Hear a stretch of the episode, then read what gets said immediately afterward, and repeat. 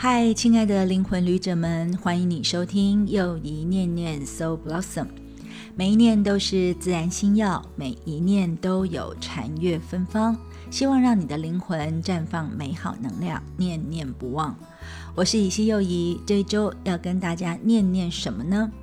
虽然 Podcast 哦是一个以听觉为主的媒介，但今天我要念念一个我很喜欢但比较偏视觉的灵性工具，就是神谕塔罗。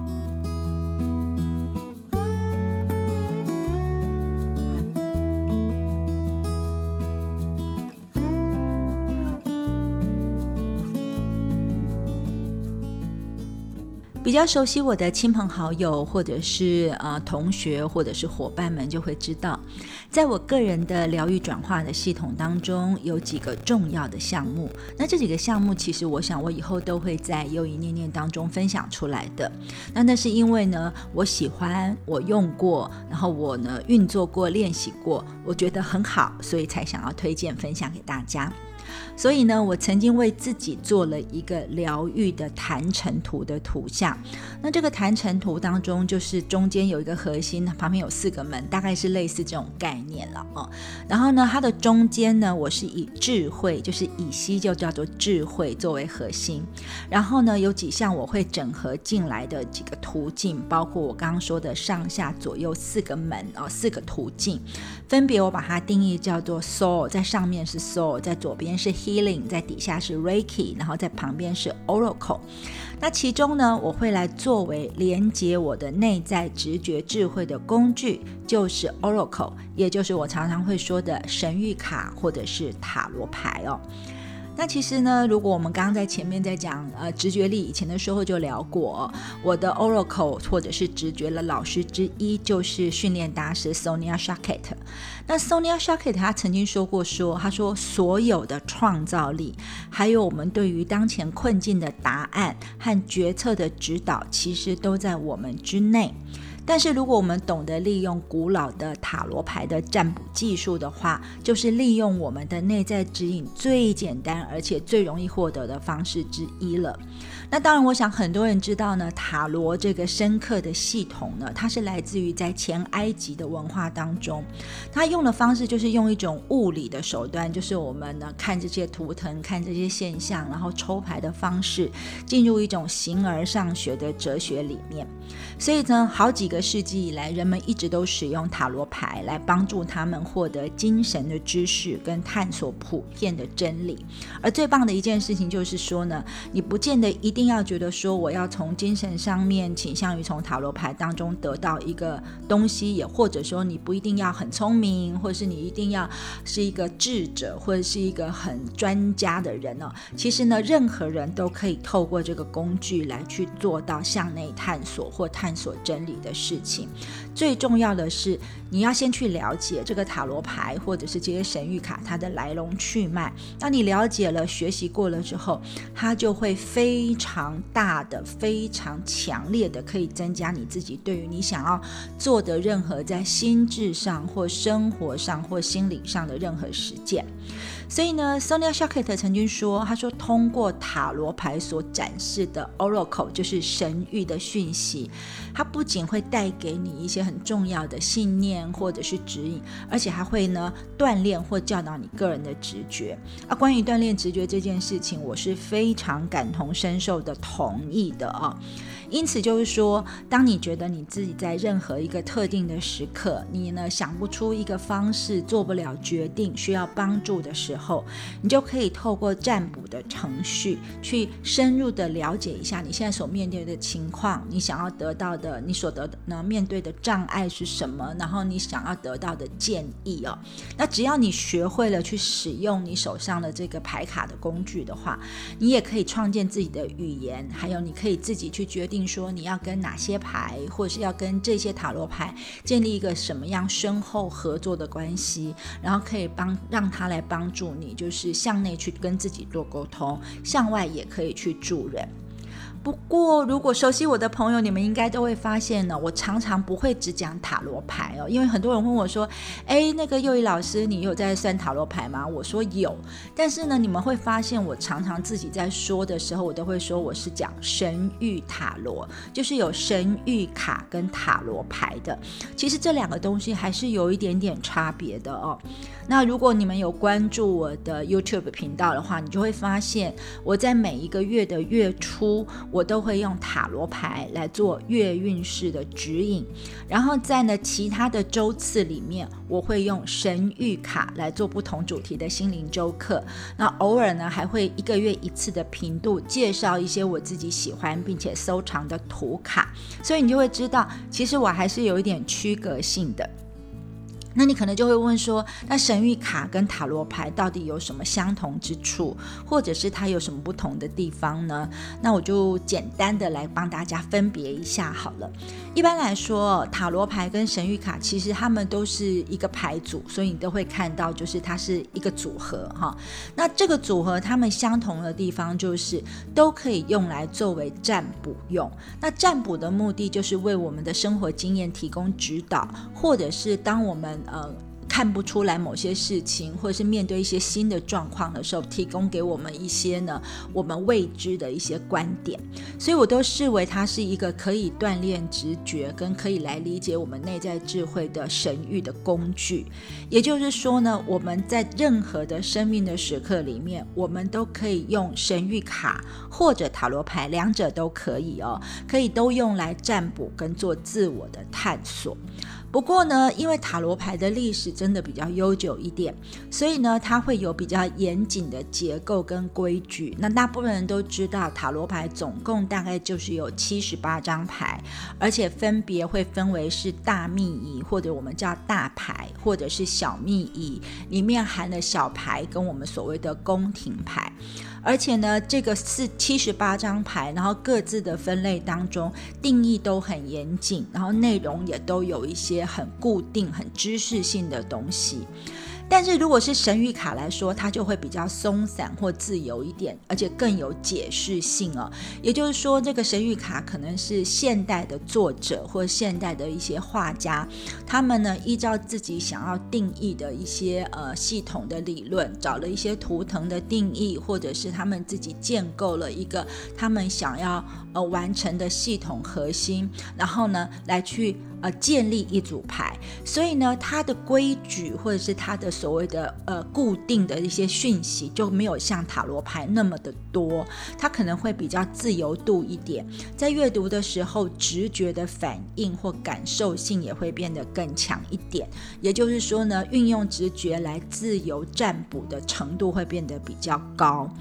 那我自己当然是比较喜欢 Oracle，也就是神谕卡的。甚至我们可以细分说，它除了在你看到它的封面上或盒子上写的 Oracle 这个字眼，就代表它是神谕卡之外，那它也会分为一些不同的系列。比如说有萨满的系列，有天使精灵的系列，有水晶矿石的系列，有动物图腾的系列。那当然也会有所谓植物能量的系列。那这些东西就表示呢，它会。依照萨满、天使或水晶，它各自不同的知识系统来建立神谕卡本身里面的核心的一些呃信息的源头，或者是一些整理会整的方式。那除了这些类别之外，有的时候可能会用生命主题的不同来划分。比如说，有些卡片它就是用吸引力法则，或者是有些卡片它专门在告诉你怎么样可以吸引来，或者是呢获致你自己的丰。丰盛富足，有些卡片呢，它关注在关系的这个主题，不管是爱情、友情或亲情的人际关系。那有些卡片呢，会特别聚焦在自我照护哦。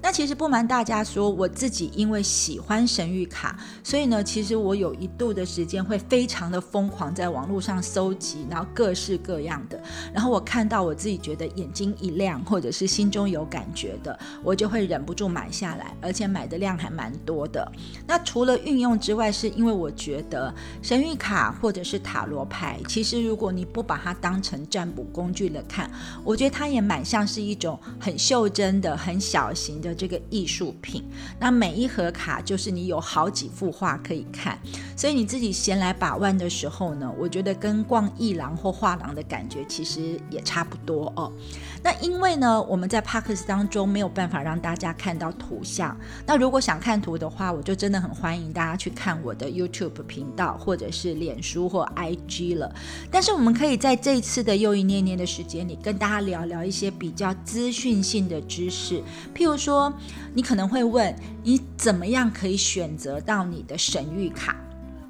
那其实你知道吗？因为我刚刚说过了，塔罗牌可能是一个比较古老的系统，所以创作塔罗牌的人，就是传统我们知道的韦特、托特等等之类，都是已经有好几百年的历史了。但是呢，现代还是会有一些新的作者、新的心理学家、新的心灵老师们，他们会创造比较现代的塔罗牌，或者是 Oracle，也就是神谕卡。甚至现在可能呢，如果你上网去看，你会看到大概有数百。种以上的这个 Oracle 牌组是可以使用的。那就像我们刚刚说的，每一个牌组都会有它自己的主题或重点，所以当然你自己想要购买或拥有的时候呢，你就可以根据直觉选择你特别喜欢的牌哦。那我自己选择的指标大概有几个。第一个当然就是标题或者是它的关键字，譬如说很多人都知道我的关键字就是 soul，s o u l，灵魂这个关键字，所以呢，只要它有这个字，封面上出现这个字，不管它是 so lessons and so purpose，或者是 so journey 这种东西，只要有 “so”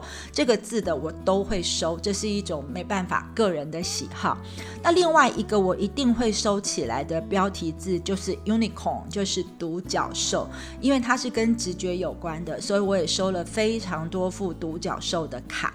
那另外呢，比如说像是 native 这种字眼，就是本心的、原始的，或者是 samanic 萨满这样的字眼，其实也是我蛮喜欢的。所以呢，在我自己的收藏里面呢，大概就是萨满系列的牌。如果你去看到我在这个巡礼当中介绍，它大概也有个八到十副左右。那我的兽系列的牌，几乎应该是呃，这世界上只要有出售的牌我应该都没有漏过哦，所以呢，这是第一个，我会从这个标题上面的关键字去找我自己喜欢跟相应的牌。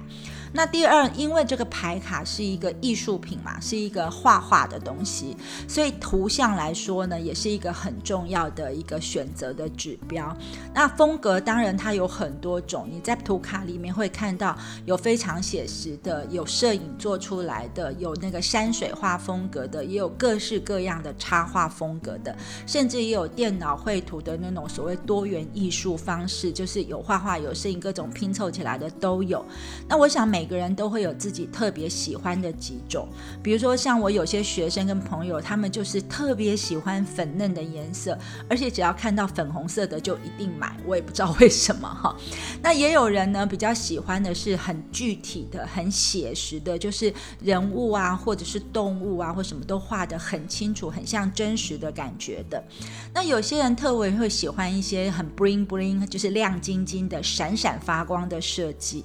那如果你问我的话，我自己的图像喜好其实还蛮多元的。不过呢，有一点还蛮清楚，就是我很喜欢充满自然的元素，还有大地色彩感觉，就是它的色彩要很饱满的，或者是呢，它有一些象征性的图腾，不见得要画的非常具体，可能是线条勾勒的，或者是很象征性、很抽象的都没有关系哦。那那画画的色彩风格我就比较不一定了，比如说有一些很野兽派的、很狂野的画风，我也很喜欢。那有一些呢，它是很温馨的、很可爱的那种温暖的插画风格，我也会很喜欢。所以呢，提到画画，你就会知道说，如果你喜欢图像的时候，有时候你也会追所谓的插画家。那我其实也会追几个我自己很喜欢的这个图卡画者，比如说我很喜欢的一副卡叫做《灵魂之歌塔罗》，他的这个画家叫 Polina Casti 呢，他其实所有画画的风格都是很精灵，但是线条呢很细致，他画的动物跟人呢其实都是处于一种呃不太真实，但是你又觉得充满幻想的感觉在里面。又或者呢，曾经有一副卡叫做《医药轮之圣灵冥想卡》的这个 Judy Basama，他其实也是我很喜欢的一个画者。那他的画里面呢，就是充满了这种萨满圣堂，但是他也是水彩画。而且我后来知道，这个的 Judy Basama，他其实还是一个珠宝设计师哦。所以呢，我觉得他的画风我也是非常喜欢的。另外呢，有一些像是萨满系列的画，都有很多很大地印印第安风格的色彩。那基本上来说，我自己比较喜欢的就是它的构图是很、很、很满的、很圆满的，然后色彩是比较饱满、充满生命力的感觉。那当然这是我，你也可以选择你自己呢比较喜欢的这个色彩或者是图像绘画的风格。那再来呢，就是呢作者论啊，就是呢有时候我买卡片，我是会追作者的哈，就是看这个作者他是不是设计了很多不同的卡片。那当然很多人就知道，我最喜欢的作者当然就是我的老师，就是 Sonia s h a k e t。那 Sonia Shakett 老师他总共只做了五副的神谕卡，那我其实都有，而且我觉得他的这个年代或顺序是很有道理的。他一开始做的卡叫做 Trust You。Your vibe 就是信任你自己的直觉，直觉训练好之后，你就可以 ask your guides，就是可以去召唤你的指导灵，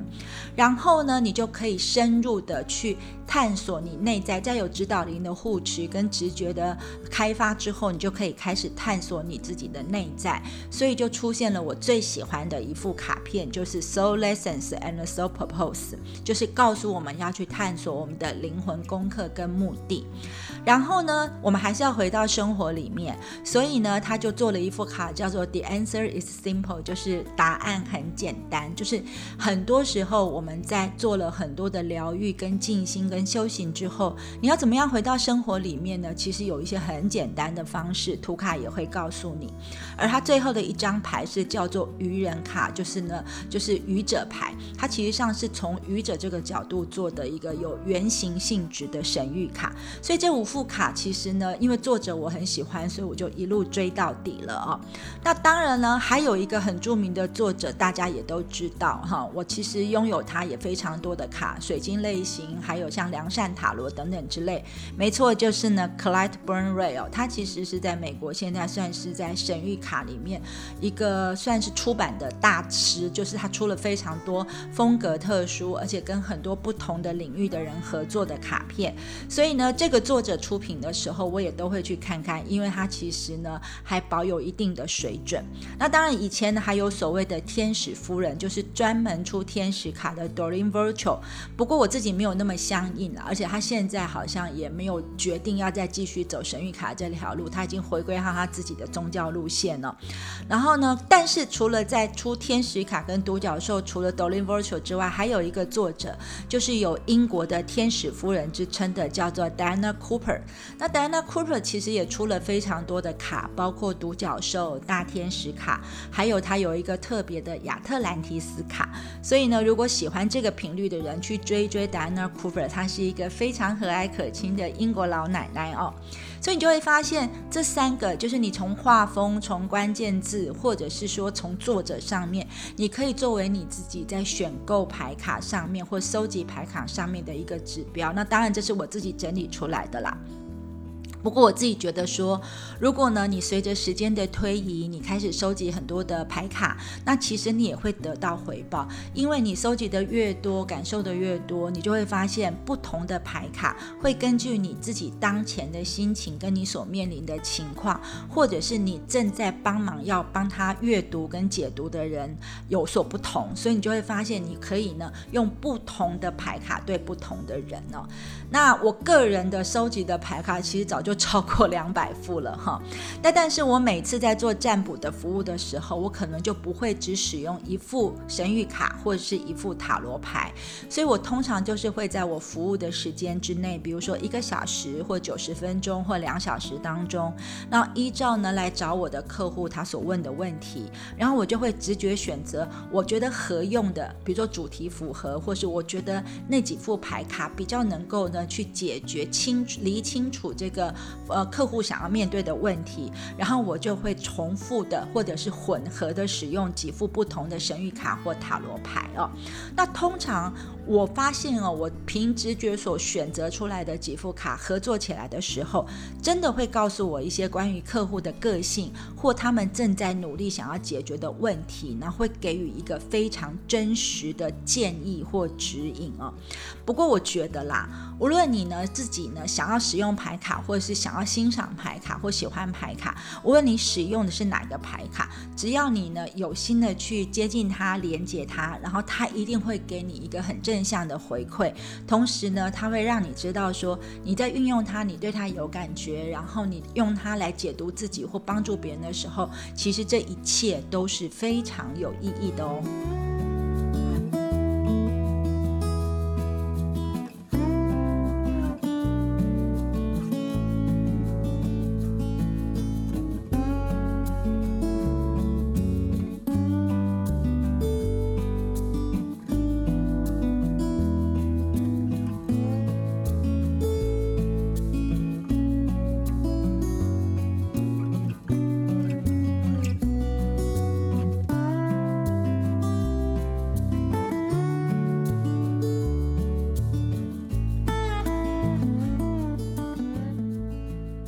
既然讲到了神谕卡和塔罗牌，你当然，我们当然一定要来念念一下这个占卜这件事情哦。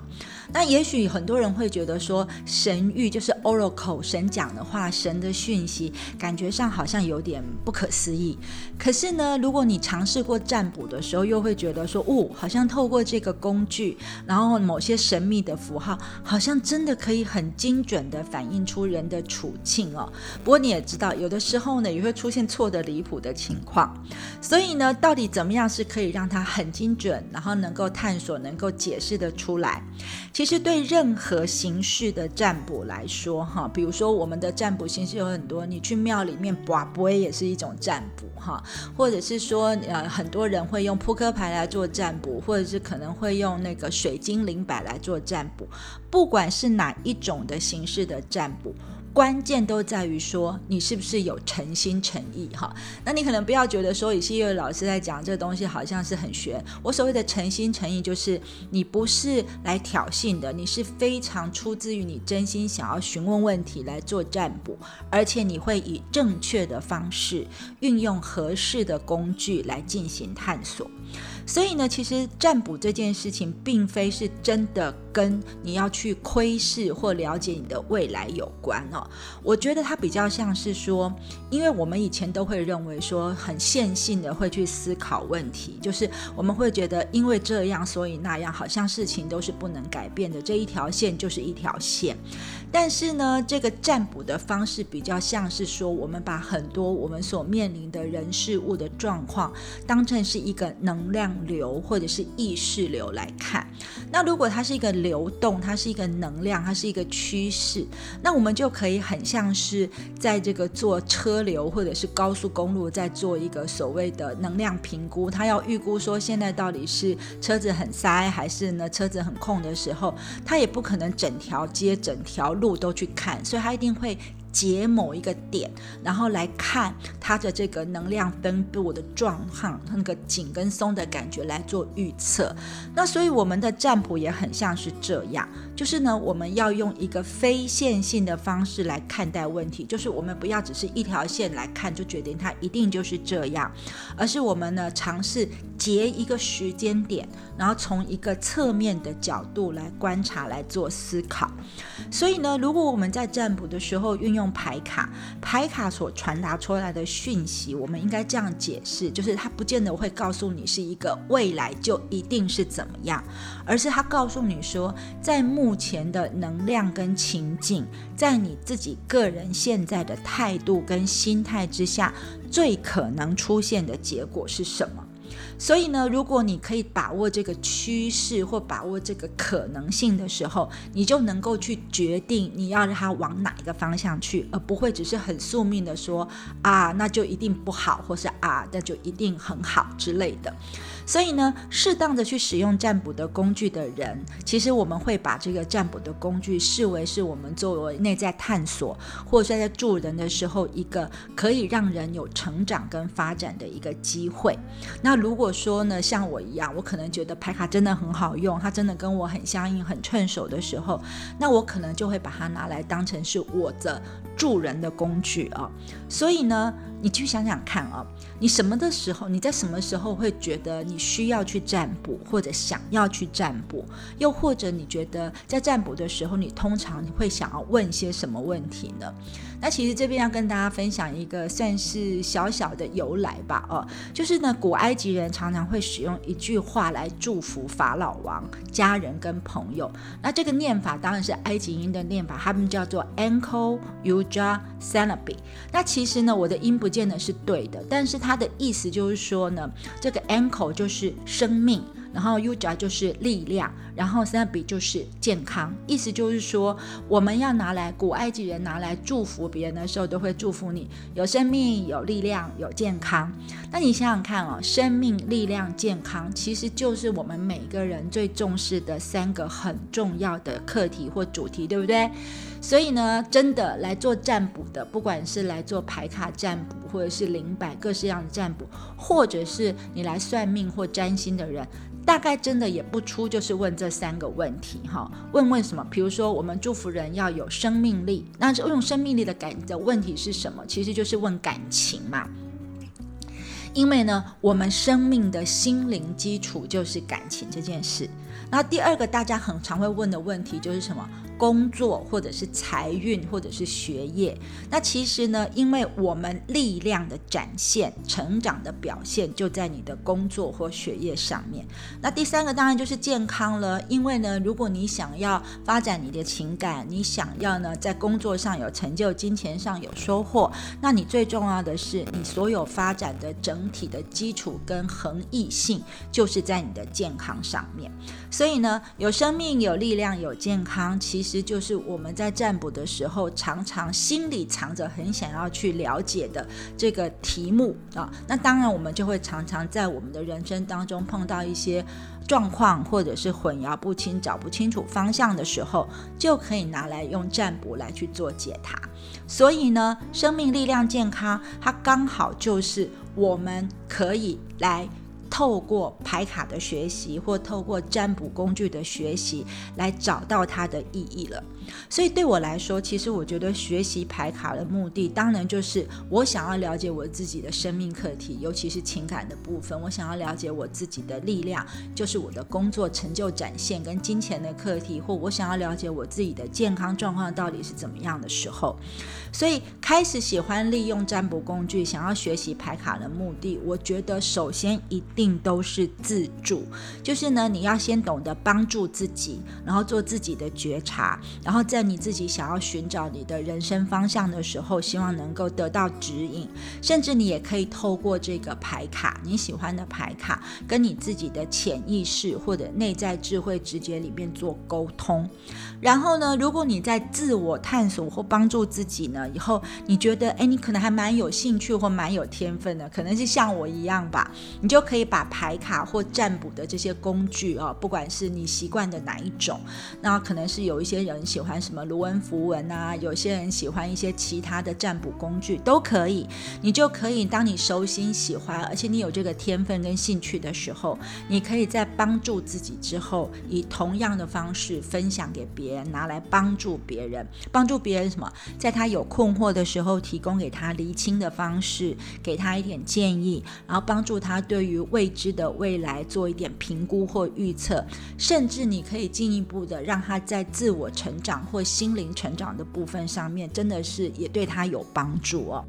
所谓神谕卡或者是塔罗牌，它是一个占卜的工具嘛，所以任何一个工具一定有它的原理或者是运用的程序。那就像比如说我们要去呃。玩一个新的手机，或者是玩我们的电脑，或者是我们要学习开车，或者是运用去学一个开怪手之类的，就是任何一个你要运用的工具，你都要先去了解它有什么样的原理，或者是运用的方法或程序。所以呢，如果你想要学习牌卡，我觉得也是一样，你就要先去了解它有什么原理或是什么运用的一个措施。那比如说，我觉得最基本的，任何一个牌卡，你首先拿到手的时候，你要学习它，你就要先去了解这个牌卡的作者，他是建立在什么样的宇宙观，或者是生命观，或者是自我经验的这个人生观的这个角度上面。譬如说，最传统也最严谨的塔罗牌，它通常跟我们神话学当中的内在英雄之旅，在大牌的旅程里面。或者是生命之树的途径是很有关联的，那你就要去了解之后再来学习塔罗牌，你会更清楚也更轻松一点。又或者有一些像萨满系列的牌，它通常都跟自然的元素，或者是我们的地水火风、日月星辰、动物、植物，还有药轮的一些观念跟态度是有关的。所以如果你有先去做了这部分的文化或宇宙观的了解的话，那你当然就会比较容易上手。有一点呢。了解了宇宙观之后，你当然就得去学习认识每一张牌。每一张牌可能会有它图像的意义，可有它的意涵，有它的关键字。然后学会了这个知识面上的东西之后，你要懂得问问题，然后学习针对问题的主旨，运用不同的排列，譬如说时间之流，或者是圣三角或大十字的这种牌阵，来呈现出一个更完整、更。全面性的观点，意思就是说，每一张牌它好像是一个角色，或是好像是一种力量。那你依照排列的方式，你就可以看出更深层或者是更立体的解读。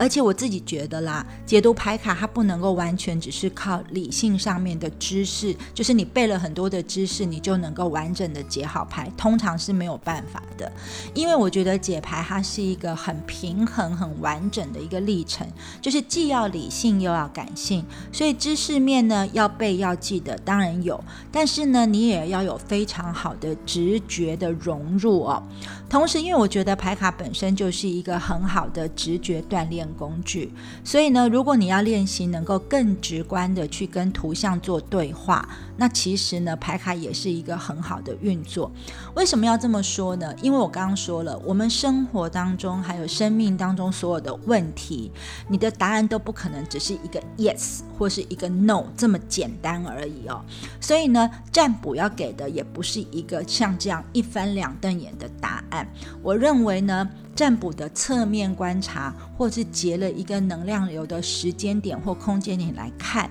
它会给你的是一个评估或一个解决挑战或障碍的一个 solution，也就是它会给你一个有次第、有方向性、有可能性的一个能量方案。那我记得呢，在欧洲有一个很古老的谚语哦，它形容说我们人生很多的事情或某个事件呢是 in the cards，就是写在牌里面或写在卡里面呢。那当然，它本来的意思是说有点命中注定、很宿命、无可避免的感觉，因为都被牌显现出来了。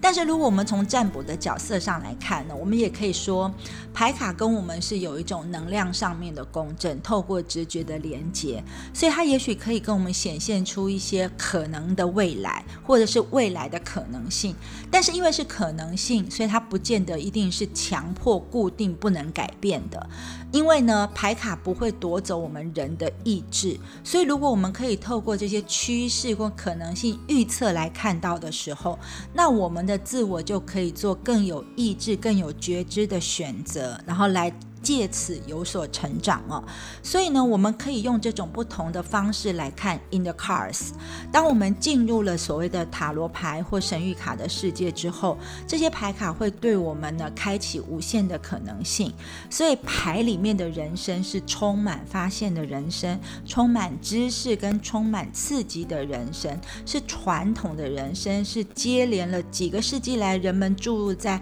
塔罗牌里面所有的想法跟意象。同时呢，也是充满了神谕卡的这种创新跟变化的感觉。那因为神谕牌或者是塔罗牌、神谕卡都在不断的演进、不断的探索新的领域，所以呢，in the cards 就是如果我们从卡里面来做探索的时候，也许你会发现哦，牌里的人生可能是充满了奇迹的人生。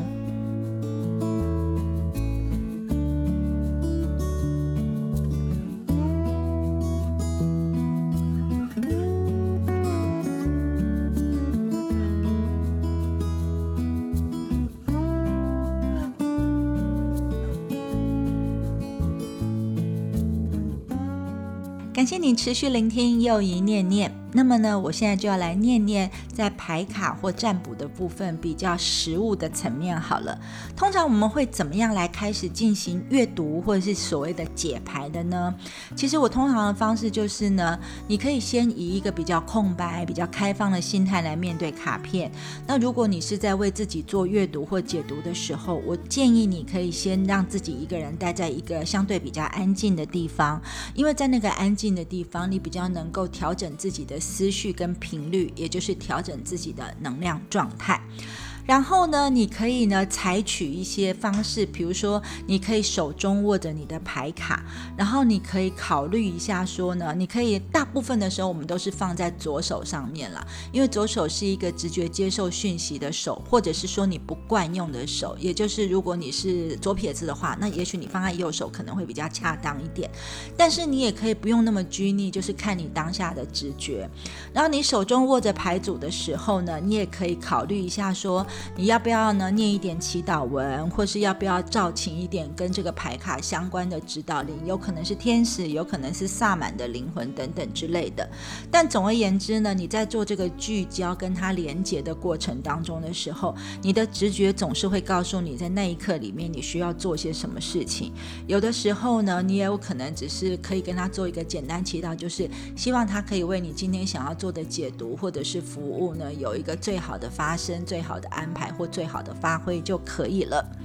那再下来呢，可能就是洗牌了。其实呢，洗牌的方式有很多种啦，哈。那其实就我个人来说，我觉得如果洗一洗有一些牌跳出来的话，那我可能会觉得那个跳牌是上帝之手或宇宙之手选的牌，我会特别注意它所呃所透露出来的讯息。那但是呢，只有一种所谓的洗牌方式，我是不推荐的哈，就是说呢，你不要用那种像电影上面那种赌神洗牌的方法，就是那种很像哒。哒会有很多声音的那种洗牌的方式，那种方式在我们占卜的时候是不会使用的哦。然后呢，你最好的方式就是可以像打麻将那样的洗牌，或是一般我们洗扑克牌的方式，或者是呢，你就是很规矩的一张一张的堆叠都没有关系，只要不是那种赌神式的洗牌，其实就可以了。那洗到什么时候为止呢？当然也是看你自己的直觉哦。有些人就是会觉得我洗到我想要停的时候就停止，或者是。有些人会觉得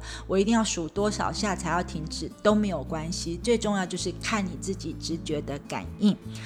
然后直觉感应完了之后呢，你可能就决定要抽牌了哈。那当然，如果说你有一些固定的牌阵，比如说生命之流啊，或者是圣三角，可能就是三张牌的牌阵。但是你一定要这样子抽嘛，也不见得。比如说，你也可以问问你的直觉，说，哎，我要问这个问题，我想要抽一到三张，到底要抽几张呢？你也可以看自己的感觉，一张、两张、三张、五张，其实都可以啊。所以只要你的时间许可、空间许可，你可以呢。抽出你直觉觉得要抽出的牌，或者是呢，你可以。依照你自己所选择的牌阵去抽出你所要抽出的那个牌的位置。到选出牌了之后呢，我建议你一开始选出来的时候不要把牌翻过来哈，一开始都是先背面朝上，就是让图像朝下。然后你要翻过来的时候不要上下翻，你最好是左右的方式翻，这样就可以避免掉一些正逆位混淆的问题。那翻牌的时候，我也会建议你，其实一张一张的翻过来是比较好一点的。那翻过来的时候也不要太快，就是觉得说，哦，这张牌在我知识上就是做什么。我觉得给你自己的直觉或感性一点点的时间，你可以翻翻开那张牌之后，然后先看一下这里面的图、这里面的颜色、这里面的图像、这里面的关键字，让你首先联想到的是什么？那通常啊，我们最初的第一印象或第一个感觉或第一个灵感，通常都是最直接也是最深刻的。而且有的时候，它会最具有洞察力，也会最带给你惊喜哦。那如果说你在看一张牌的时候，在一开始没有特别太大的灵感，你也可以呢，就看着那张牌像静心一样，做个一两分钟，然后看看有些什么意象或文字或感觉浮上来，然后你一张一张牌看完之后，再去做不同的牌里面的之间的一些所谓的整合性的讯息哦。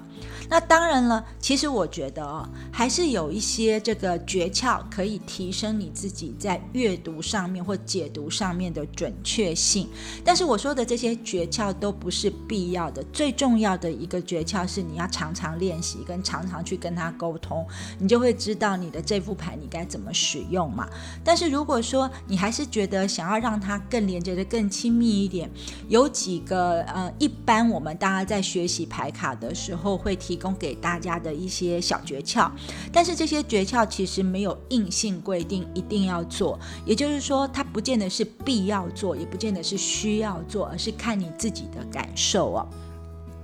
那比如说，因为我们对于这个牌卡，它是一个占卜的工具，我们会把它视为是一个蛮神圣的工具，很像是那个呃很神圣的物品一样。所以很多人对于牌卡它是充满了敬意的哦。所以有些人他会给牌卡一些比较好的保护，比如说呢，他可能会用比较天然的材质，比如说纸盒或者是布把它包起来作为一个保护，或者是呢在解完牌之后就把它好好的收在盒子。这里或抽屉里面，不要让周围的这个能量去影响它。那这是一个很多人会在呃牌卡的准确性上面去维护好它的能量会做的事。那也有一些人他会比较谨慎一点，比如说他会觉得他的牌卡不希望让别人碰到，所以呢他在帮别人占卜的时候也不会让个案抽牌，他可能会自己抽牌，或者是呢会自己去挑选牌。那其实我觉得这个部分上面也是看你。自己的感觉。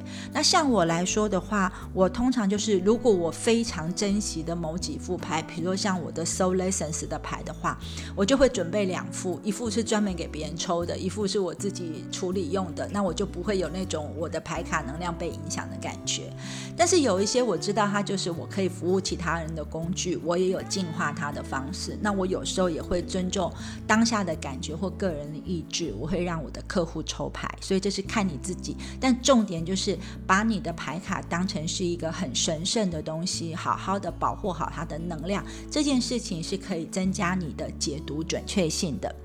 另外一个部分就是说呢，其实很多的图卡、神谕卡或塔罗牌，它都会附上一个说明的指南或者是小册子哦。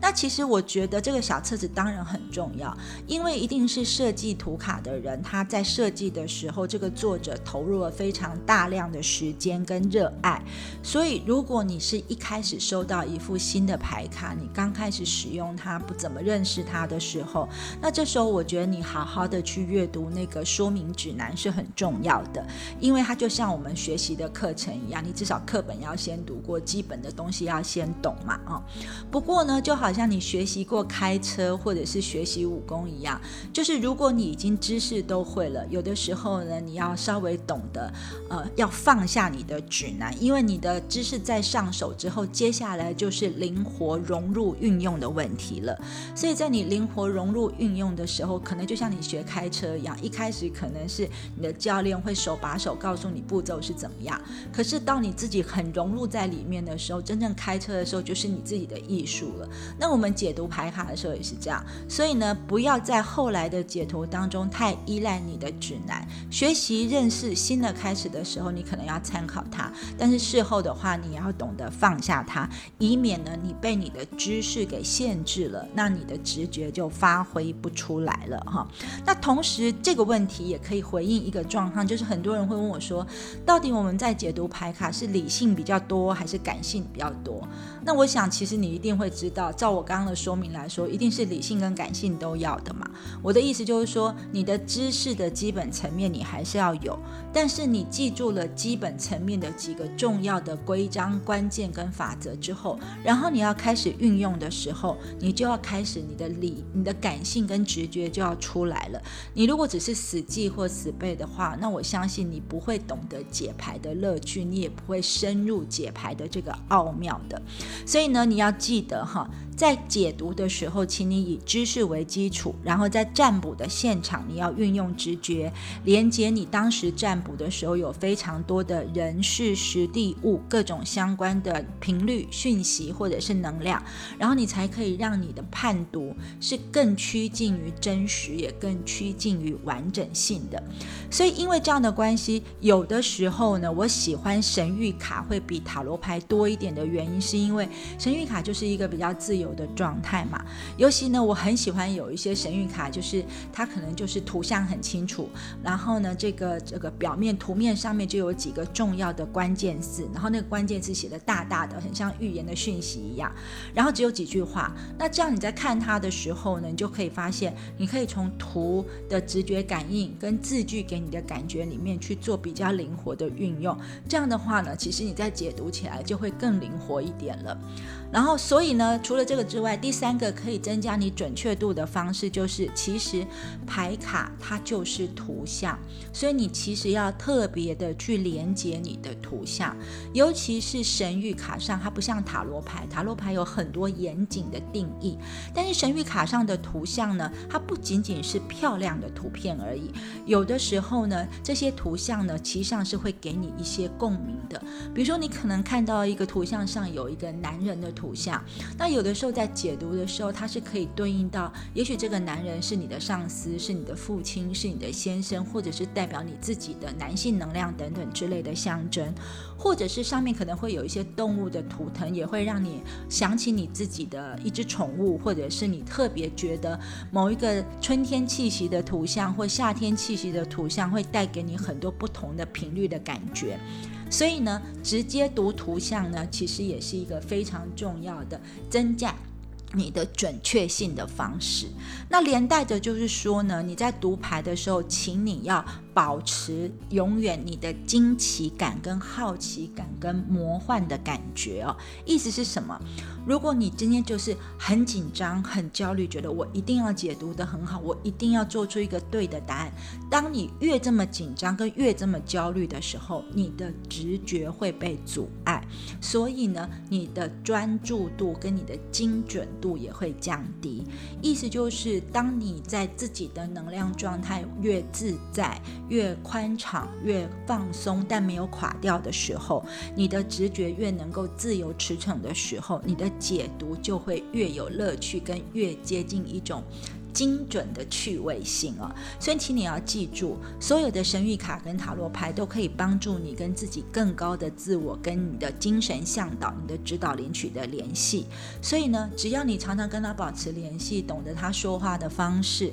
懂得跟他运作的感觉，然后不要那么焦虑、跟紧张、跟害怕的时候，你就会发现呢，你脑中有一个非常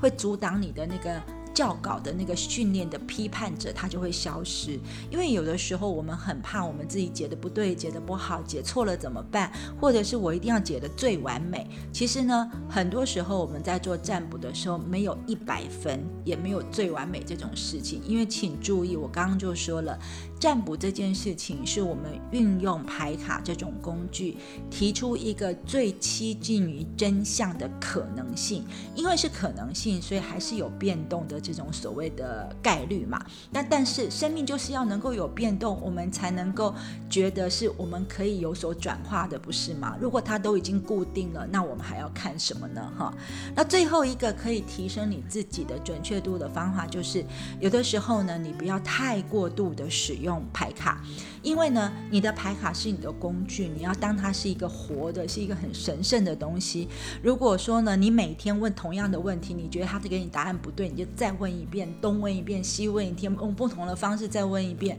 你要知道，你的牌卡也是会累的哈。所以呢，我自己有些人会很喜欢说，呃，我同样的一个问题问无数次，然后喜欢早上晚上的时候呢，呃，就是呢一直重复的在问牌。那我自己的方式。比较不是这样，我会觉得我需要休息，排卡也需要休息哈，所以我通常都会在以一周作为一个定数，我会给自己，比如说一个固定的时间，比如说一个下午读书的时间或休息的时间，然后那个时间也许有可能我会空出个半小时到一小时，然后找到我自己的节奏跟能量的感觉，然后在那个时间里面为自己做解读哈，所以我也不会是我这么喜欢排卡的人都不会是天天在那边操劳那个排卡，我大概也是。是用周课的方方式在做进行的啊，所以我觉得不要过度使用它，也要给它能够有适度休息的时间。你要知道，你过劳会很累，它过劳也是会很累的。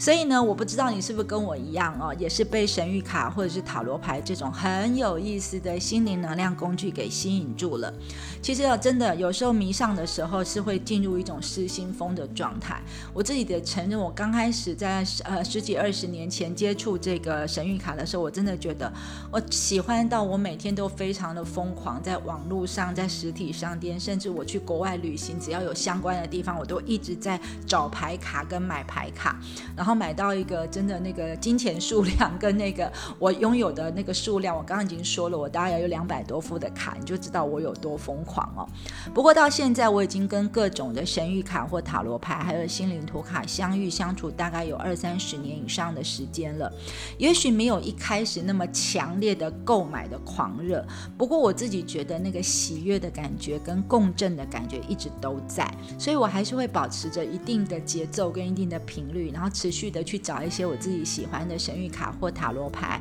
然后我也会去学习一些新的系统、新的工具，然后运用来做。我自己的自我探索跟帮助他人，甚至我现在都已经开始有点想要做我自己的心灵图卡，但是我也已经在尝试创作当中了。所以总而言之，我觉神谕卡它不仅是工具，也是一个可以让我们享受生活或生命乐趣的事情。希望我的喜欢也可以延伸到变成你的喜欢喽。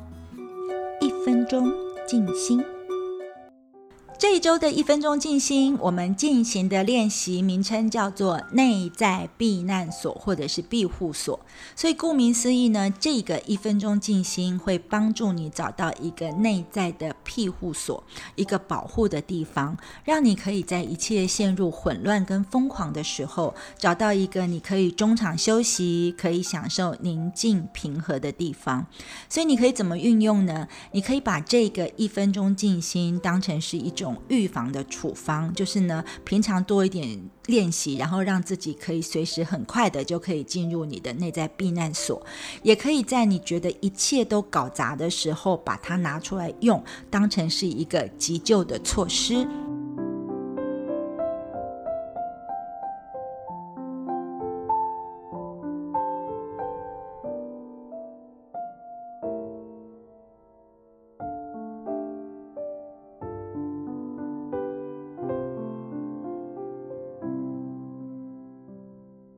一开始，请你先慢慢的深呼吸。同样的，请你先找到你的中心线，把头、喉咙、胸腔、肋骨、小腹、脊椎尾端的每个点都连接起来。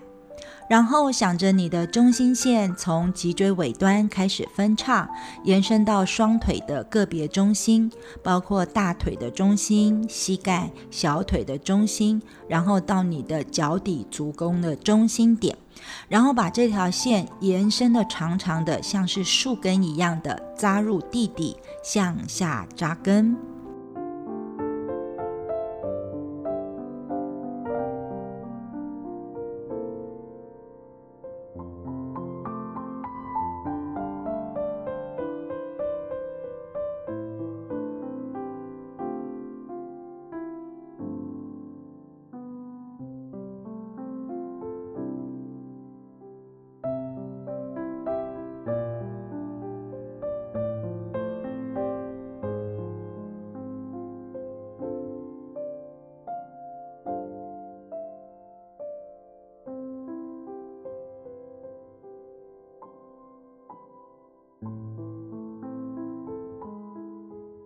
想象你正在一个内在的阶梯上面，你往下走，走到一个完全宁静的地方。你每下一个阶梯，每走一步，你就觉得更平静一些。当你一步再一步，一阶接一阶的走到底的时候，现在，请你在这个底部花一些时间，感受那个内在庇护所的。安静，然后你可以准备好了之后，再慢慢回头往上走。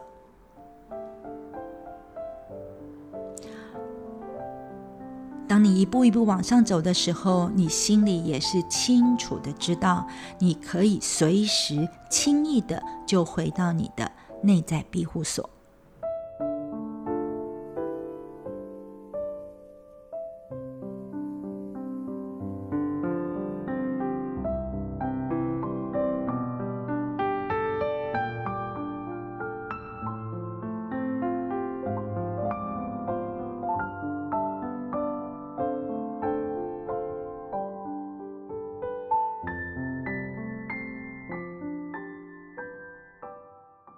个内在的僻静的场所，这个避难的地方，其实是永远都为你存在的。因此，你可以随时舒缓跟抚慰你的灵魂。